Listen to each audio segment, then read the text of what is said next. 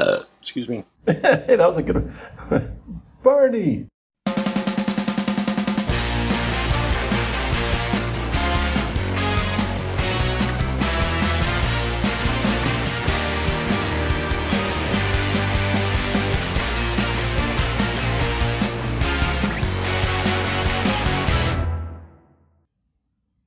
How's it going? Yeah, it's going pretty good. nice, nice segue. well, they don't know it's a segue. It's a segue from the show intro. Yeah, I guess so. So, so thank you very much. Uh, All right. that was easy. I can segue any, any way I want. I can click and drag and paste and all kinds of stuff. What? December? It's December Already? suddenly. Yeah. Uh, I swear it was just September. It almost was.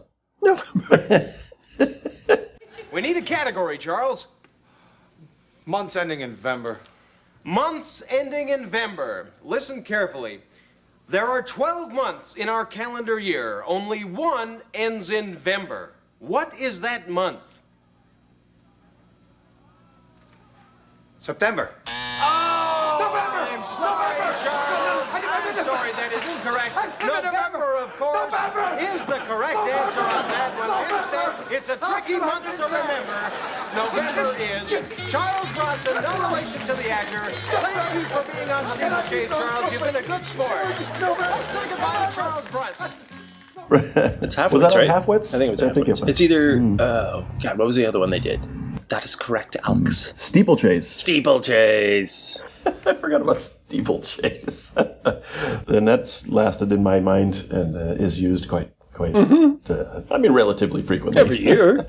yeah, pretty much. Pretty much. Uh, I was talking with, with my uh, students. Um, let's see. Well, it had to be in October. Wait, you Um, talk with your students? Phew. Uh, wait, I'm going to start over. no, no, no. Uh, anyway, this sometime in the, this past fall, it's been different for a few different classes when the idea of an octave came up. You know, they were talking about intervals in music and so forth. And they said uh, an octave. And so, what do you think an octave is? I say, what oct? Uh, so I'm saying oct words, like, you know, October. It has to do with eight, right? And they're like, and then finally some kid is like, um, what is the 10th month? And so then I go into the history of why it's October. Oh, is it a trick? It is uh, because uh, October used to be the eighth month, Yeah. but then Julius Caesar and Augustus Caesar inserted themselves for fame, Right. and uh, didn't change from September through December. I can't. the- you just added. which is weird. Squeezed into the middle. yeah. so so I tell them about the, the history. Like, hey, October is the eighth month, right? no. So we do a little history lesson. Nice. Why are we talking about that? Oh no, Febtober. Yeah. Oh wait, no, that's another one. That's um, uh, SNL's uh, Celebrity Jeopardy. Febtober. Oh, there's so many clips that we could put in from That's, uh, uh, but the, Celebrity but the Jeopardy. SCTV one, uh, yeah, SCTV one is is adequate for our purposes. Yeah, But uh, little girl just had her birthday on the tooth, she sure did. um, December the tooth. She is four years Number old. four. Yeah, we just asked her this morning. Hey, what, how old are you? And she shouted out, four! Yay! Yeah, practically an adult now. I know. I She mean, she, has her own tablet. She knows got for her things, birthday. yes, and she'll tell you. She'll tell you what she knows it's true. that you probably don't know. You talk about the the kids growing up with technology, right? Um, I mean, she can she can already navigate iPads and phones, and you know, send a message. uh, I want to send a message to mommy, so she can only text and, and tap out about five thousand emojis uh, in a row. Yeah. And, uh, or she'll just do letters uh, or numbers. She she decides what she she wants to do. Right. Who was that Um, on Twitter who just peppered her messages with emojis all the time? I don't know. Harrison, who was that Doesn't on everybody? Twitter who did that? Who somebody some uh, celebrity who was on Twitter at least for a while uh, kept getting noticed because she she put tons of emojis into her messages. Oh. Nah, she totally. it was it was like mostly emoji. Oh, I don't remember who it is, yeah. but anyway, it's like Cher Hmm. or somebody similar. Miley Cyrus. No, no, no, no, no, no. Somebody I Mhm. I'm a I'm a gigantic Miley Cyrus fan. Oh, really? Yeah, mostly of her right. personally. I don't. Mhm. Oh, I- because don't give af. That's part of Attitude? it. I, I think I think she's amazing. She she is confident. She does the things she wants to do. She experiments. She she uh, reaches, stretches with her with her music. Uh, she's not just phoning it in like I think her dad did. Sorry, Billy Ray Cyrus fans, but she uh, yeah she I think she is in control of her own career, lifestyle, and image. That she she just does what she wants, and at the same time, I think in a uh, not in a train wreck way, which is characteristic of a lot of people. I think who do extreme things. I guess I mean, she in not a train wreck way. It was more of a wrecking ball. right. Uh, Zing. It was a s- slow reaction on that one. Well, I was I thought was too obvious. I was in the middle of trying to think of a comeback night. okay.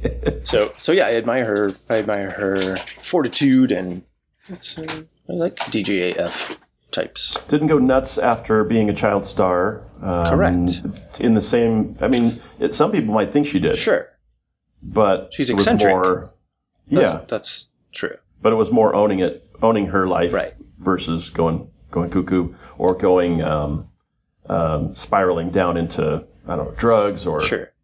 you know hard hard living Yeah. to suicide or something along those lines. But a lot of those displays that have been criticized for being audacious or too sexual or yeah, uh, I don't know angry young woman things, the uh, she did them in a very carefully crafted public way. Yeah. Whereas a lot of things that make tabloids are done in supposedly secret ways or furtive ways or out of the public eye, but there's some paparazzi there who manages to capture a crazy moment. Like Britney Spears trying to break into her own car and shaving her head, blah, blah, blah. Yeah, all these things are deliberate, spontaneous insanity of famous people yeah. as as uh, Western Esther Esther Hazy said, and please don't judge them too harshly. Well, I really gotta go, okay? But remember, before I go, everything that I've told you is a secret. Just between you and me and the superstars involved. And please don't judge. They can't help themselves. They're celebrities. Bye. Certainly. Did you do your mouth that way? Yeah, the uh, mouth Uh, breathing. it's too bad this isn't a video show. But moving on. Mm-hmm. So So I do follow her, is what I'm saying. I I, yeah, I do. I'm a big fan of, of her, but I I do enjoy her her music. I have residual um, dilemma. Let's see. How would I how would I put that? I guess it's a just some sort of emotional um, residual take on. Um, well, she was this goody goody Disney girl Mm-hmm. For Hannah Montana, and now she's this wild child. Right. And oh my goodness, you know, I'm I'm shocked at, this uh, audacious display of, you know, Right. uh, and so forth. It, Our precious little girl who is so Yeah. sweet and demure. right. now she's And a wanton that- harlot.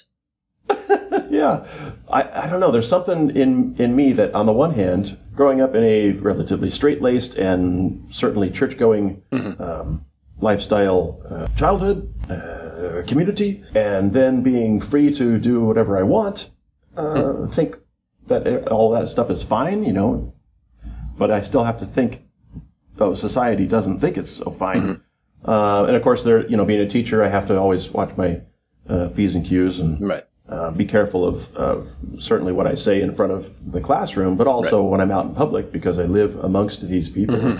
These people, I have to present one way, mm-hmm. even though, you know, personally in my personal life, I don't think that's a, a big deal. Mm-hmm. But you feel pressured by that normative outside presentation. What, what- what's the word for it? Image, maybe? I guess. But the, the perception. That's always there. Mm-hmm. Yeah, yeah. There's, that's always there. So I have to like, well, you know, I, I, I should be against this mm. one, you know, behavior. But wait a second, why, why don't I don't care? right. you know, politically, same thing. You know, you can't certainly. Uh, it's rare to let your guard down with with uh, anybody around here unless they do it first. Right. Because there's a whole lot of Trump signs around. Sure. Well, I'm trying to be the crazy art teacher, so it'd be exactly Yeah, right my it- alley. it's yeah. Did I ever okay. tell you kids about the '60s? Well, oh, those were the halcyon days of di- uh, cloth diapers and Leaded gasoline. yeah, because I was trying to describe the smell of an, of the glorious smell of real gas to someone the other day. Uh, I was like, "This unleaded stuff, it's all right. Hey, just uh, I like the real stuff, man." the hard stuff. Mm-hmm. Anyway, anyway, moving on. Sometimes it's hard to to step out of that. Oh, yeah. like like I don't want to get in trouble. Definitely. Hey, what are we doing for Christmas? Xmas. Well, Zoomas? I think it's inadvisable to travel. Clearly, you Yes. you as we will find out probably in another week here. yeah With the uh, as the case numbers yes will likely spike. yeah you have a uh, you have a, an infant and an elderly resident, so Mhm. I think it's uh, highly inadvisable to to go there for Christmas. So I think uh, I will be working on at some point on Christmas Day, and I'm sure we close early at the very least. Uh, so Zoom, yeah, some kind of some kind Yeah. of zoomed connection would be would be prudent. Mhm. Yeah. Agreed. Yeah, and uh, gonna gonna move heaven and earth to get a certain painting down shipped down to you Hmm. uh, for Christmas. Yeah, that'd be great. That would be really, really great. Uh, if I can help out with that, I I am perfectly willing to do that. The other day, I was trying to change the voice. I was going to say, um, "Hey Siri, can you change your voice?" And it came back. It's the British guy. I'm sorry, I cannot do that while you're driving. Was like, oh, or while you're in the car, Right. something like that. You would have to. I like, oh. I think you have to download the new phonemes. You you have to download new Hey. stuff when you change the voice. I did for the I Oh. I changed mine to Irish. Did I mention that. that? Yeah. the, the Irish lady. Every once in a while, I'll hear that the t for th. Mhm. It's it's subtle, but Hmm. but she doesn't often hit it hard. I think Mm-hmm. because we're Americans. Yeah, they still have to. they can't make it too Hmm. too much of a brogue. Hey Siri. Yeah, all right. Why won't? Yeah. Uh, save your breath and cool your pies. Hey, look, so it's a heck of two roof lights. Uh, the stylish house frame furniture. And the Scotter cushions with uh, matching shark pack cover. Yeah. Right. It's a terrible parcel to the party with the blue bags. Have I made myself clear, bags? Yeah, that's perfectly clear, Mickey, yeah. Just give me one minute to confer with my colleague. Did you understand a single word of what he just said? It's Matt. um, well, what was that movie? Uh, uh, Snatch. Snatch. Yeah. Yeah, we were just watching somebody go over accents the other day and saying how they. It was an Irish guy.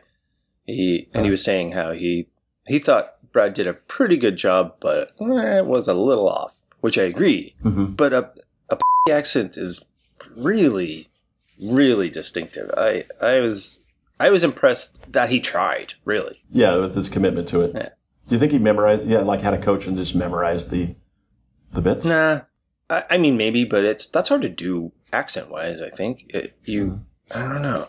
You remember the words, but I don't think I've ever done it in the moment. I've never done it for the camera, right, or for stage or anything. Mhm. So I'm Yeah. trying to think of how I would, how it how it comes out. I think it's just me remembering words, maybe. Yeah. How do I re- remember dialogue? Yeah, I was thinking about that too the, the other day. Um, or maybe it was yesterday. It doesn't matter. If I was going to do an accent, you know, I was like, I, I'm not sure if I could just rip one Hmm. out uh, off the top of my head. I have to think about, I, and I can't even remember what accent it was. I'd have to think about pronouncing certain words before I started in on the accent. Hmm. Right. You know, because otherwise I get caught Sure. um, in a. Oh wait, I don't know how to say this particular Hmm. one. You know, or without thinking about it. So yeah, I, I don't recall. Yeah, you're, there are always errors that you go, ooh, that's not right. Mhm. Yeah, I go over it every now and then in my head, or I speak it. A lot of British variations, Yeah. uh, Mhm. but uh, but now that I have a pretty good handle on all the the London and Midland stuff, uh, and Scott, basic Scott accent, and the difference between Northern Ireland and rural Ireland, the, Yeah. but there are there's several other variations in Ireland and in England when you man just uh, Welsh accent versus Mhm. Cornish or Midland. It's it's completely different. It's, Mhm. That one's really hard, but I will practice in a sense. Got to practice you. practice your accents so that you can do them on your podcast. Yeah, flip them from Australian goes to Mm. New Zealand, goes to South Africa. Mm-hmm. Yeah, so South Africa was throwing me for a loop recently. I was Hmm. I was starting to second guess myself about thinking people were Australian or New Zealanders. New Zealand and South Africa is sometimes it sometimes um, um, confuses me Hmm. every once in a while. I was like, wait a second. Oh no, no, of course that's Well, you just got to What think about Taika Waititi. Makes it a lot easier. Well, South Africa's got that Dutch in there, so they Mhm. they got a few yeah a few uh, things that jimmy up the works. What else we got? Well, you've got a music share. I do. super cool, possibly the greatest guitar solo of all time, or Uh, at least of some time. Okay, so this is the greatest guitar solo. I, I, do, I don't want to put all time or Mm-hmm. ever or rock or anything on it. I just want to say greatest guitar solo. So in the same way that Tenacious D is greatest band in the world, Mm-hmm. they're not best, they're not number one, they're not better. To say it like that is so over the top. It, it doesn't. hmm it- I think it doesn't offend because it's not specific enough. It's not the best. Oh man, you gotta hear this. It's the greatest. guitarist. hmm It's it lives on its own, and everybody knows it. Mhm. This is just my opinion, right? This is just some. This is just Yeah. one dork's opinion, at least for this week. But this is the greatest guitar Certainly. solo. It it is, and I I'm not a fan of most guitar solos and as a concept. I I think they're they're all too often pointless wankery. Self-indulgent. hmm yes. So I don't. Watch how fast I go. My my punk roots go, man, that's pampered bullshit. That's that's Mhm. just indulgence for indulgence sake. Just do the song. Yeah.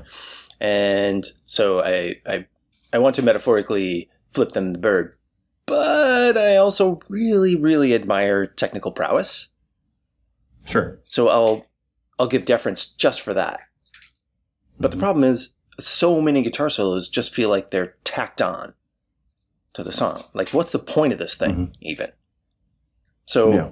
so if it doesn't enhance the song or move the song somewhere else or have a, a different take, I don't know, on the attitude of the song, then Mhm. why is it even there? Like, if if I took it out, would you would you miss it?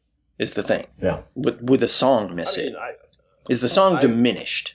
I've been really critical of jazz for lots of pointless noodling Mm. from the soloists.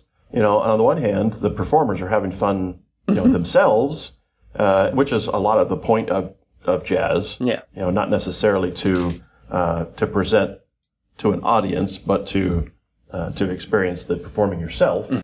is is a huge part of it. And improvisation, of course, is part of part of that. But at the same time, you know, after about a eight minutes of Branford Marsalis noodling on the soprano sax, like you're ready to run screaming from the room. Mm-hmm. Yeah. You know, there's there's some people. To be fair, like, it's not "Oh, about. yeah." It's not necessarily Branford's problem. The soprano is a tricky, No, certainly not. a tricky instrument. Oh well, no, that's that that's beside the point. He could, you know, do you know hum on a kazoo, Mhm. and it would still be just a whole hell of a lot of noodling. Right, but it might not grate not on my that- ear the same way soprano sax does. It might be more okay with a kazoo kazoo noodling. Ka- I just I really don't like soprano sax. I really really don't like it. Fair enough. So you know, and it and it bled into my profession because with you know these sort of competitive jazz band circuit from you know school Right. competitions for jazz, uh, and half of your score is solos. How well your soloists. Right. do. You know, and you've got this you know 18 piece ensemble, and you're supposed to have these wicked had solos Hmm. Going on, and I just didn't care for that. Well, yeah, Uh, uh, but that that requires you to have star players. You have to get Mhm. lucky. sure, Hmm. Yeah.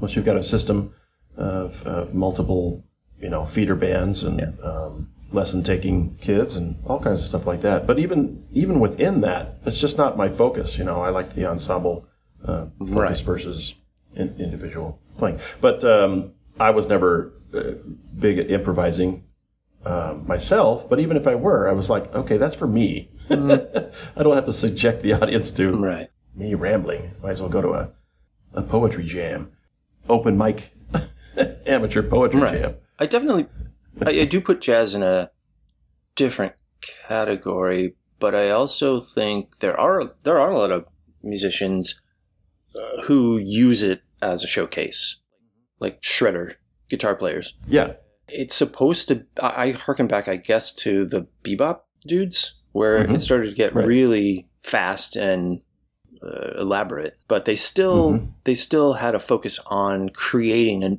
a melody, creating a new um, line within this within the overall song. Like you know, Charlie Parker Mhm. and John Coltrane, and who else?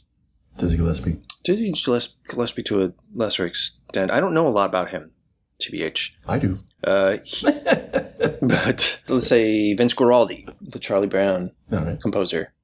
He uh, Mhm. he's he's excellent at improv and making it fit the song as a another verse. Mhm. So I can't hum along to those things, especially not guitar shredders. Yeah. Which is kind of the thing about pop songs, if that makes sense. It's not jazz, right? It's just taking an Right. element of jazz and and sticking it into metal or whatever. Sure. So all I- I mean, improv's improv. Yeah.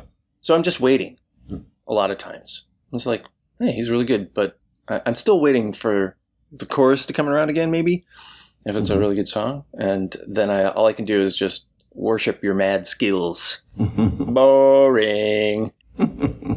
It- it- the novelty wore off pretty fast. So I, I just rather if you I just rather watch you jam out some riffs from the NAMM show on YouTube than than sit in a concert and wait for your guitar solo to end. Agreed. But uh, so I generally scoff at them. So therefore, Well, so what do I think makes a good solo then, right? Mhm. It fits the song well. So if you took it out, would you miss it? So is the song diminished by not having the sol- solo there?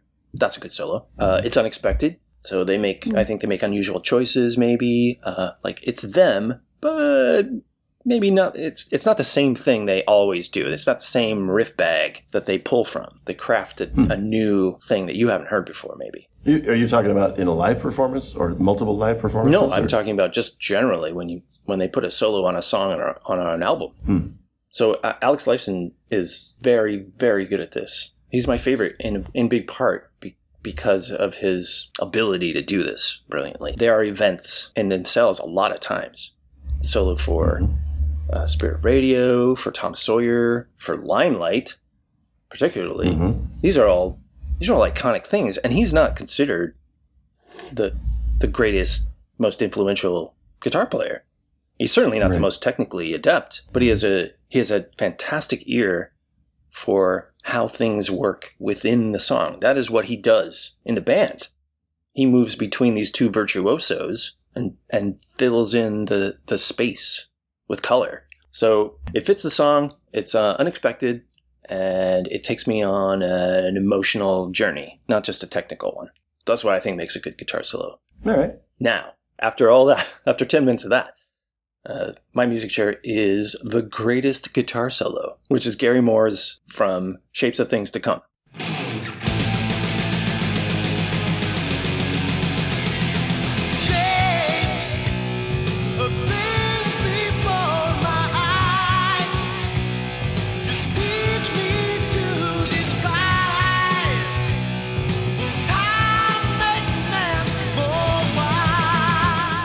1983, Is it 83? Three?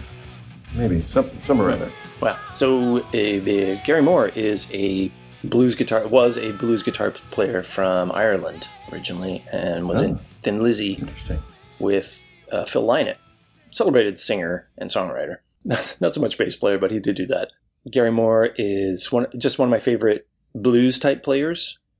So those um, their influences are blues players, and they carry that spirit and tradition into their style. Lots of uh, crying and sighing. It's all about the bends, baby Yeah. and he has a he has a really tasty vibrato so it's a nice slow thing. I really, I really dig that. Most of my play, Alex Lifeson is, is an exception to that. But, but Mhm. man, lots of, I, I just was thinking about it. Lots of my favorite players have a, a big, fat, wide vibrato, slow vibrato Hmm. to the thing. I don't know why I like it, but I, but I do. So Yep. Ty Tabor of King's X, very favorite.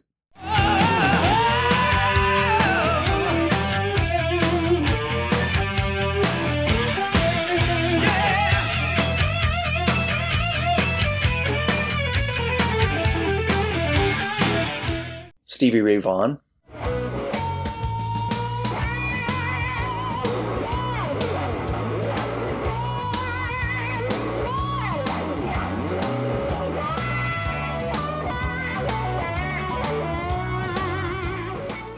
Joe Walsh.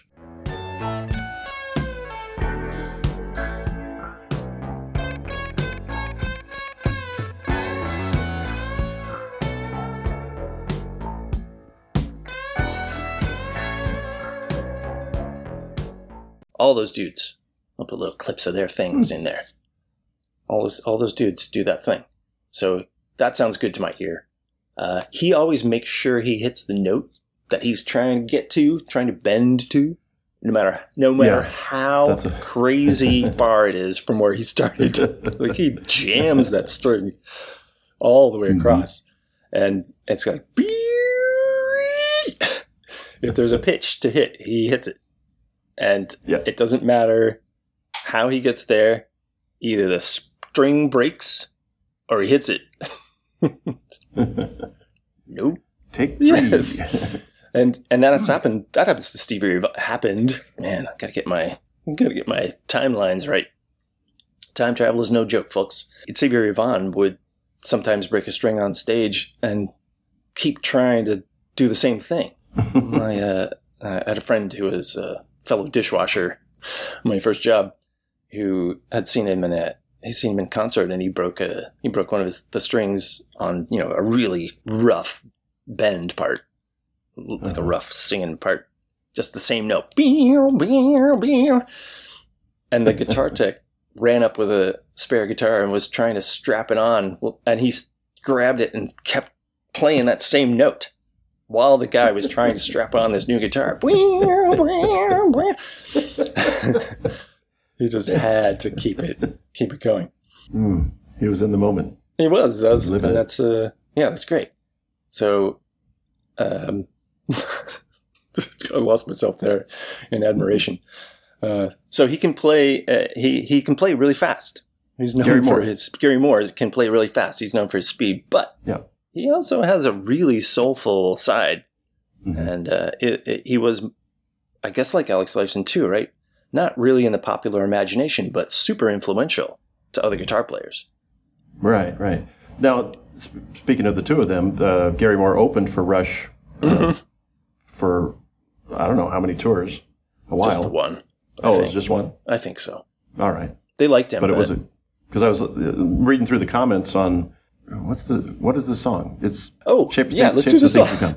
The Shapes of Things by the Yardbirds, and for whatever reason, they just he just called it Shapes of Things to Come, hmm which is the line, but I think it's just Shapes of Things by the Yardbirds.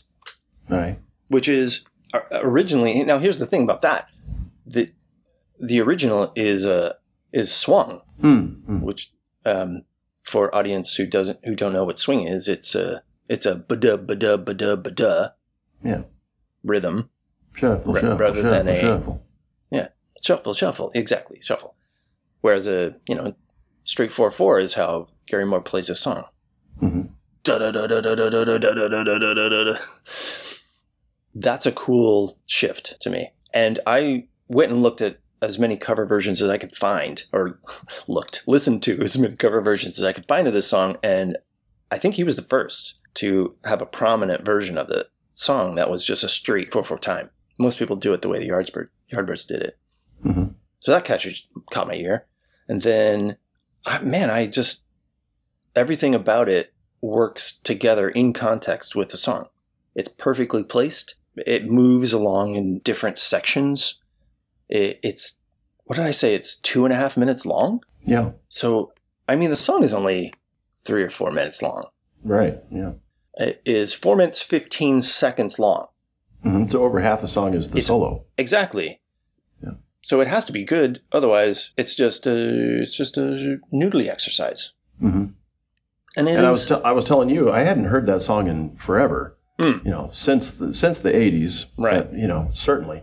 Maybe not since you know it was just getting its airplay. You know, when it, when it was uh, in its first year, and then I don't know if I ever heard it again. But man, that took me right back into it. I was like, I know this. Right. I know this solo. I think you might know it because I played it so much trying to learn it.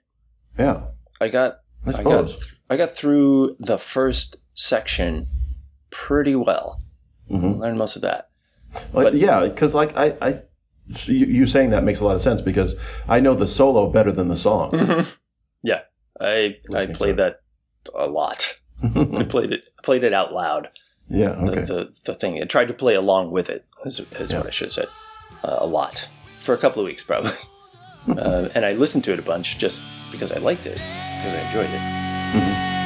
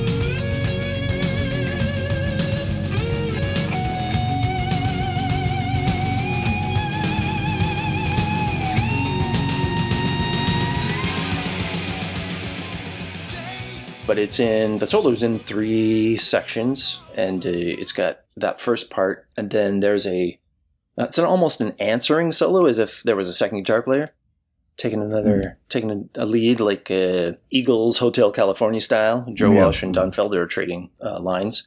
yeah, about as iconic as you can get there. Yeah, but uh, then it gets crazy fast in the second section. It just keeps building up and up and up. And then, just as the volcano erupts, it all he brings it all back down with this long, slow, bluesy section. And I was looking at instructional videos on YouTube, and everybody stops at the end of that second shreddy section. Nobody shows you how to play this uh, the third section where it's a it's a slide guitar part, and it it both relieves the tension and excitement of that middle part and then builds back up into a final explosion. It's Yeah. brilliant. It's so good. It's very good. I have tons more to say about it because the, Mhm. uh, man, I as I said to you, I just banged out 700 words about this this solo alone and how it fits into the song. Yeah. Here on, it's just called Two Brothers. There we go.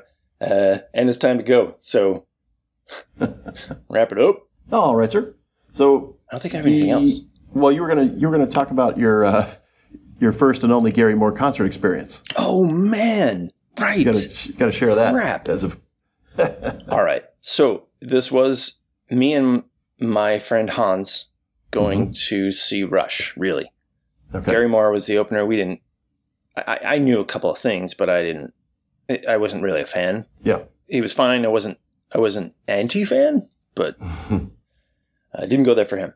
So Of course. when we we got there a little late, surprise, and and they uh, we made our way in, and uh, Gary Moore was already playing. And when we got to our seats, there were two dudes already sitting there. Ah. I- And- okay. Now the story has started to seem familiar. So I said, "Hey, um, somebody's sitting here," I don't know why I thought that was the way to phrase it, but and then uh, one of the dudes said, "Yeah, me and him." It's like, uh, damn it, here we go. So, so Hans is like, uh, wow, should we call security? And I was like, well, I don't know, what's that going to do? They're going to wait for us outside after the show, We'll, like kick our asses. They're, these are big dudes, and they, so the I don't know, the row in front of them, I think, was empty, so we just stood there for a bit, and then uh, these idiots, these jerks behind, were just all about how awesome Gary Moore was, man. And every song that came on, they were like, "Yeah, woo!" just super duper into it. And um, yeah, we never did get them out of their seats until the break, and then Rush was about to come on, and those dudes took off. it's like they just came, like they just came for Gary Moore. They didn't give a shit where they sat. Just wow. as good as any. Screw you, buddy. And they were there only for Gary Moore, not for the headliner. They were not. Uh, amazing. Either that or they moved somewhere else. Who knows? Mm, Yeah. The tale of two assholes. yes. Well, if you'd like to send us your wait, no, uh, your tale. Yeah, yeah. Yeah. If you'd like to send us your tale, you could send it to bros at it's just called two brothers. Send your tales of concert woes and triumphs. yes. If you if you use Twitter, you can briefly send them to at IJC2B. We'll be Trimming, around. we'll be trimming many a minute from this 46 minute extravaganza. Yeah, yeah. That's a whole lot. Yeah, especially if I do that. If I had managed to get a bonus, you know, Yak Fest going, all the more. Yeah, then you can you, you, you can decide how much you want to leave in of your of your Methinks, um, methinks monologue. ye waxeth rhapsodic. Ye. I always remember the Harlan Ellison line that I read in one essay or another. Uh, what did he say? He thinks methinks methinks ye waxeth raspy. That's what he said.